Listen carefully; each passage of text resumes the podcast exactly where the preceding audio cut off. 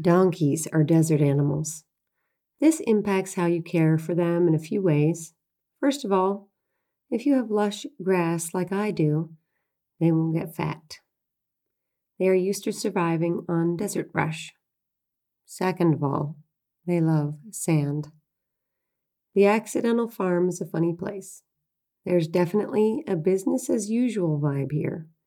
The donkeys graze, the goats parade, the chickens scatter, the ducks cluster, and I rarely sit down unless I'm talking to you.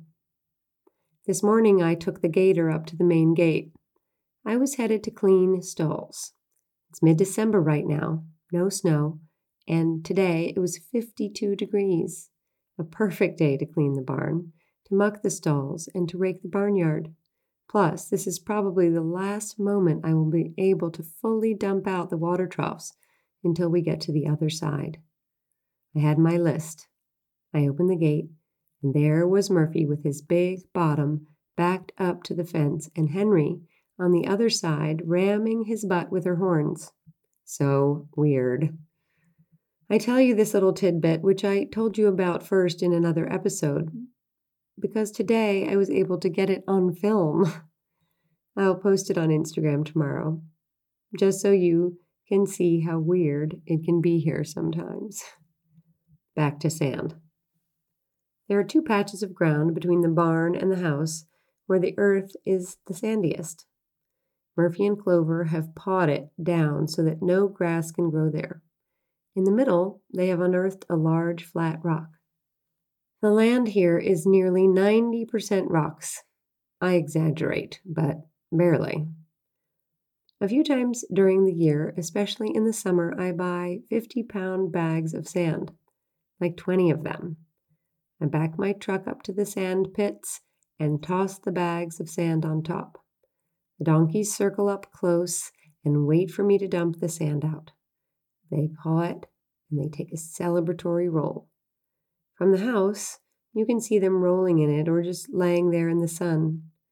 The sand in their fur helps keep the flies off, and I think the act of rolling is fun for them. It sure looks fun, especially when their feet are straight up in the air. There's something else about sand that I discovered, well, by accident. The donkey's stalls exit into a common covered space. It's about 16 by 16 feet, and Three other stalls open onto it as well. The donkeys eat their grain there, just a little in the morning and in the night. In the winter, they get hay inside their stall. This space is sort of like their living room. It's covered, it's cozy, and it's where they go to get out of the sun, the wind, the snow, the rain. It's where they are sheltered and where they chill. It's also where they poop. They have a huge pasture and they decide they want to poop right in the middle of the living room. When I am complaining to Schick about this, he sighs and laughs. He says, You have a bathroom in your house. Good point.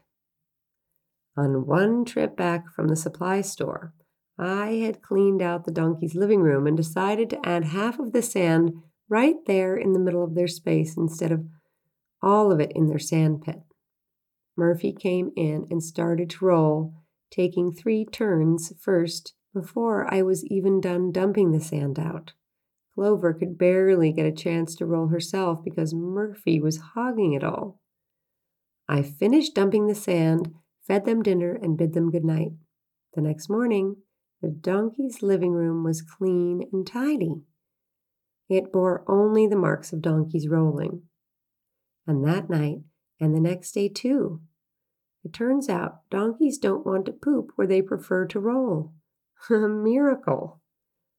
The accidental farm is full of miracles like this of sand being the holy grail, of goats and donkeys finding common ground, even if it's a bit weird, of you being here from wherever you are, of the farm even existing at all.